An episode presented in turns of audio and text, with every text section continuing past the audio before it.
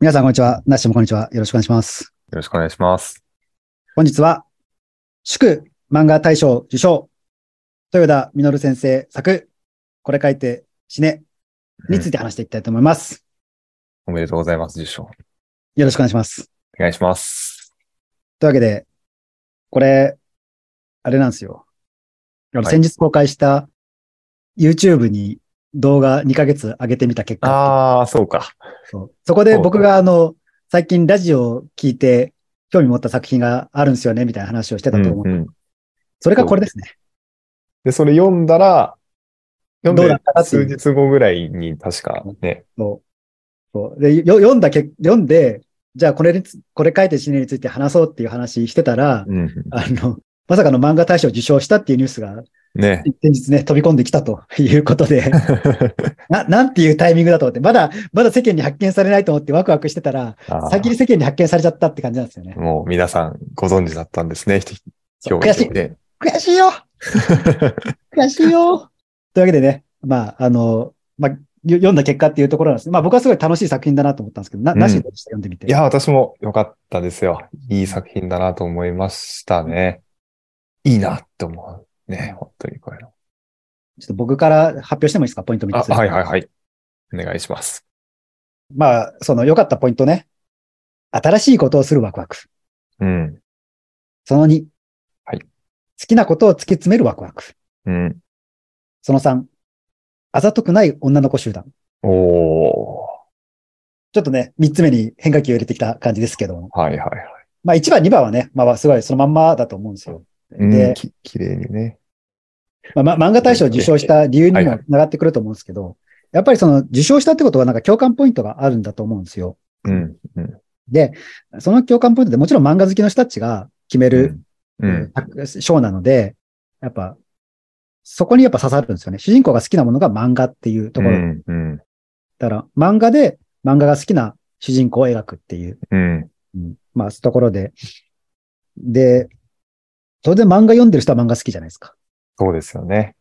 ていうのがすごいメタ構造もありつつの、ね。もう、もう映画でいう、あの、なんだっけ、最近見た、あマグノリアじゃなくて、バ ビロンバビロン。そう、映画好きのバビロンみたいな、そういう。そうそうそうそうそう。そういうで感すじよ。ね。で、やっぱこう、新しい、要は主人公は、その漫画好きっていうところから始まるんだけど、うんそれが、まあ、最初の段階で、漫画を、漫画って描けるんだっていう、こう、気づきを得るというかね、あ、そうでしたね。確かに。そう最初の。漫画って描いていいんだみたいうんうん。な、あみたいな感じ。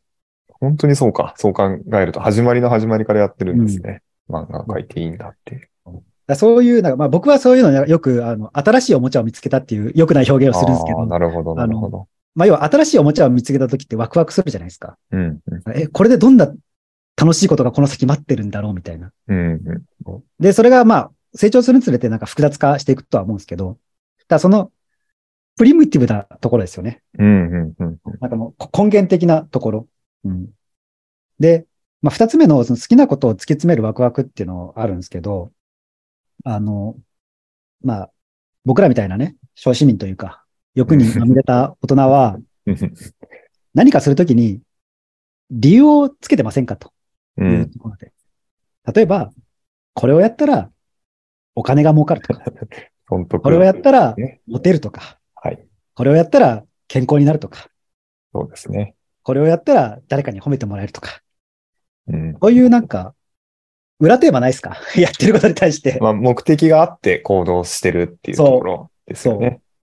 が、まあ、それが別に悪いとは言わないです。むしろそれが普通だと思うんですよ。うん。ところが、この女の子、まあ、主人公がね、まあ、漫画を描くっていう行為を始めるわけですけど、うん。じゃあ、それは何のためにやるかって言ったら、ただやりたいからやるわけなんですうよ。ん。うん。もうだから、衝動ですよ、衝動う。ん。 ただやりたいからやる。で、これが、僕が以前話した、あの、鴨川ホルモンにおける青春とは何か問題 です。話してましたね、それは。鴨川ホルモンやったって就活には有利にならないしう、ん。金持ちにもなれないんですよ。うんでもや。る。それが青春だろってなるほど。話をしたと思うんですけど、うん。おな同じ構造じゃないですか。確かにね。そうね。青春だよね。いいよね。で、これは全く同じことを、霧島部活やめるって、をでも描いてるわけですよ。はあ、はあはあはあ、なんでそれやってんのうんえ好きだからやってるんだよっていうう。ん。何かのためじゃなくて、純粋にそのものが目的化してる行為。うん。その漫画を描くという行為に対して、その先に別に何かがあるわけじゃなくて、ただ描きたいから描く。うん。で、それがなんか好きなものを突き詰めるワクワクうん。うん。だし、それこそなんかプリミティブというかね、原始的、うん本能的な喜びっていうのが、ここでははっきりと描かれてるなって思ったんでうすよ。ん。うん。ううんん。わかりますね。なんて尊いんだってい尊いね。うん。その言葉出てくるだろうね。う。尊いんですよ。うん。で、三つ目がね、あざとくない女の子集団みたいな話をしましたけど、うん。あのーまあ、これ、同じフォーマットの作品いっぱいないですかあ、なんかね、とかそういうのが、ちょちょ ね、具体例は挙げないでくれ、具体例は。 具体例、ちょ批判になっちゃうんで具体例は挙げないでほしいんですけど、同じフォーマットのやついっぱいありますよね、世の中に。女の子4人ぐらいの集団が、うん。あの、 何か一つの趣味を共有としてうん。楽しむみたいな作う品ん。うんい。っぱいあると思うんですけど、正直僕、そのほとんどの作品がちょっと苦手なんですよ。ああ、そうなんですね。うん。よよ読めないんですよ。ちょっと苦手で。うん。なんでかっていうと、そこに一種のあざとさを感じてしまうんですよね。ああ。なるどういほうことどか。っていうと、いや、これはあれですよね。作り手の意図を感じてしまうんですよ。 うん。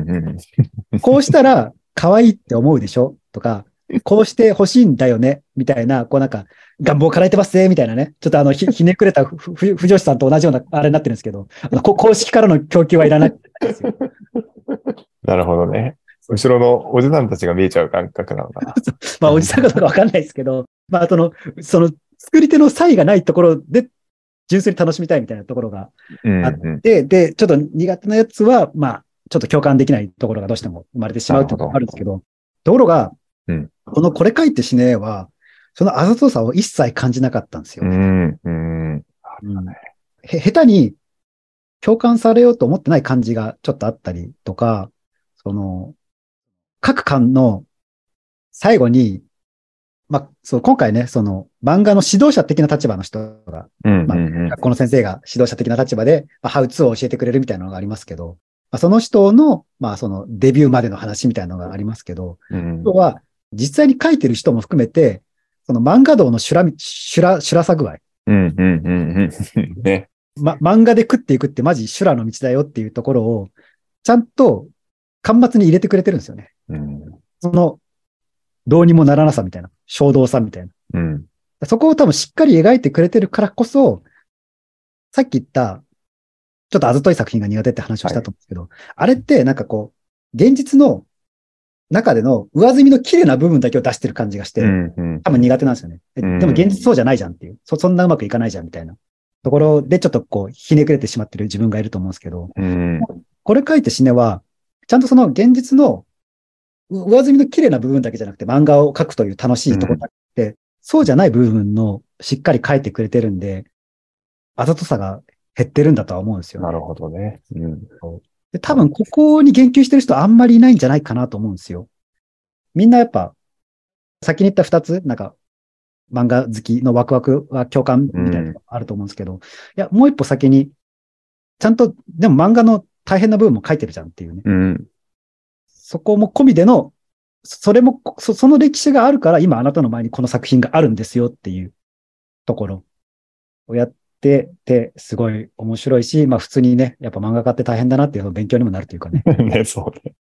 ままだ、まだ話してないけど、あの、ドラフトキングを読むとプロ野球選手の凄さがわかるみたいな感じです。ああ、そうね。本当にね。そうね。修羅道って本当そうよね。常人じゃないな、この人たちって感じが。そう。当感たじますねればでかいけど、もう漫画家増えすぎて、やっていうか、あの、日本ではちょっと漫画家を目指す人が多すぎて、でもその世の中に、いや、食べれる人はいっぱいいるけど、うん。無無名のままね。ただこの、じゃあ世の中にちゃんと知名度ありで出ていける人がどんだけいるかっていう、その、週刊誌に乗れる、乗れる週刊誌、月刊誌にいる人がどれだけいるかっていう、その大変さっていうのはあるよなとは思いましたうね。んうん。つまりちょっと熱っぽく語ってしまいましたけど、ここまでいかがですかいや、私もね、結構共通、よきよきポイントがある気がしますうね。ん。じゃあ、ちょっとな、なし、よければどうぞ。いいですかね。私も3つ。はい。まず1つ目が、うん。あの、ビジュアルがいいな。うんなでるこほれどねはあざとさにつながると思うんですけど、うんうん本当いい意味でうん変な色気がなういん書き方だと思うんですよね、この人の。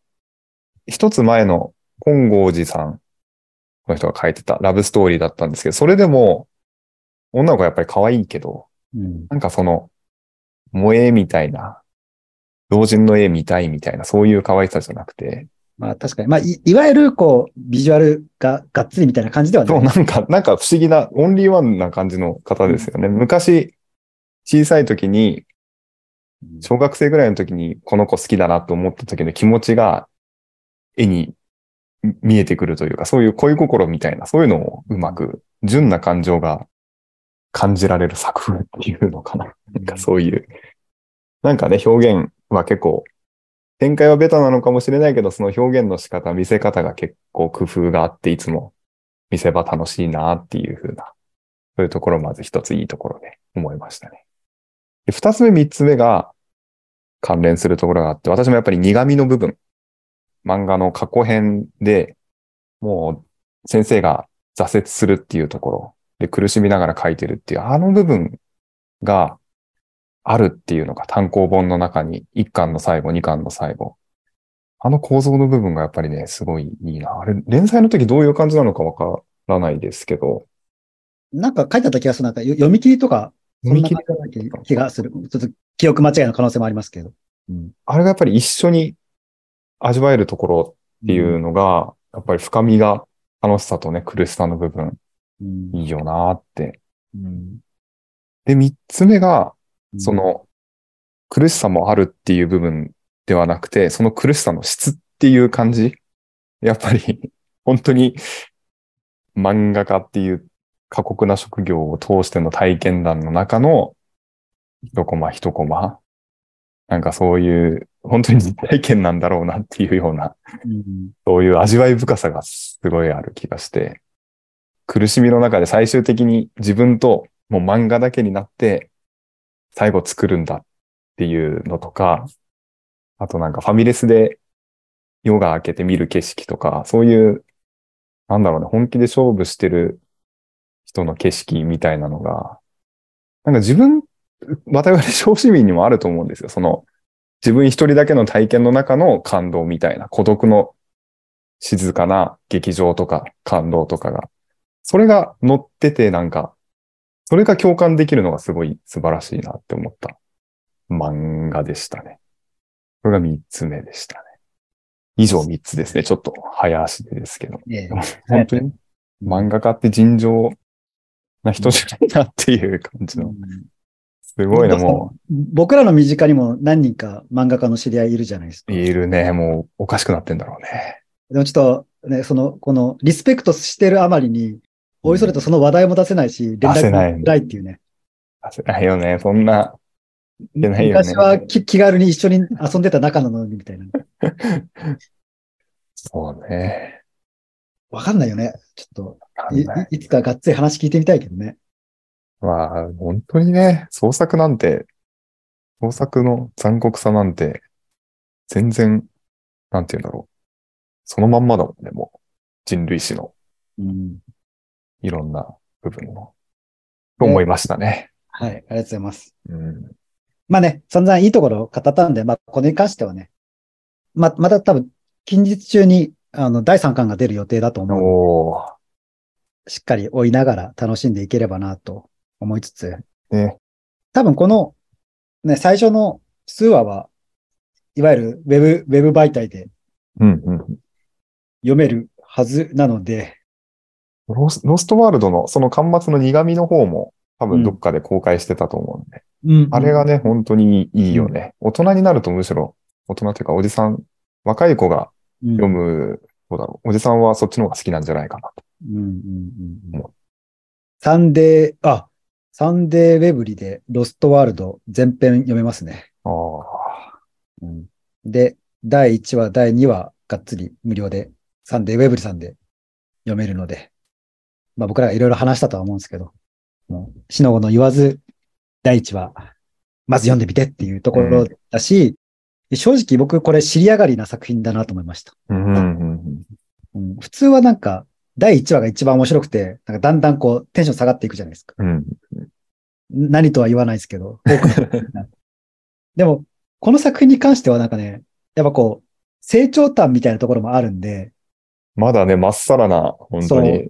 そう、だしこうなんか仲間もどんどんこう集まっていくそのワクワク感みたいなうのがん。あったりするんで、後半に行くにつれてこう、やっぱ成長の気持ちよさというか、があね、るんでどんどん尻上がりにこう上がっていくんですよ。多分ね。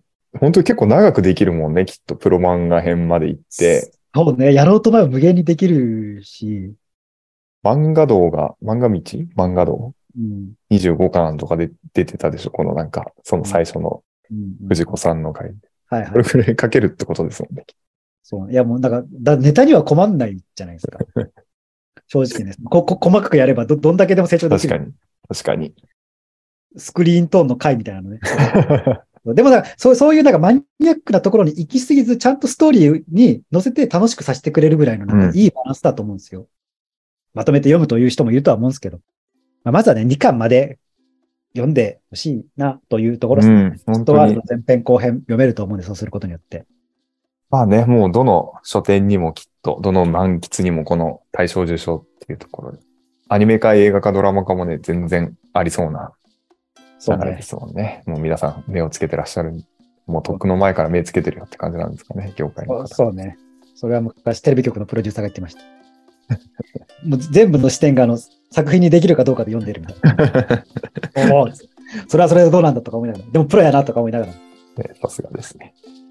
まあなんで、まあ、アニメ化もすると思うし、まあちょっとアニメ化は時間かかると思うけど、まあ、漫あのドラマ化もね、すごいしやすい媒体だと思うんで、うんぜひ、まずはね、一読して忘れた頃にもう一回違う媒体で見るのがいいんじゃないかなと思います。というわけで、豊田稔先生、これからですね、心からお勧めできる作品ということで、はいよ。ろしいですか。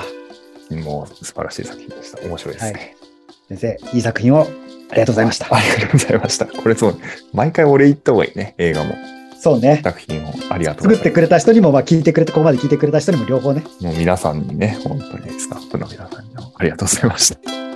というわけで、じゃあ、本日は以上で、お疲れ様でした。お疲れ様です。ありがとうございました。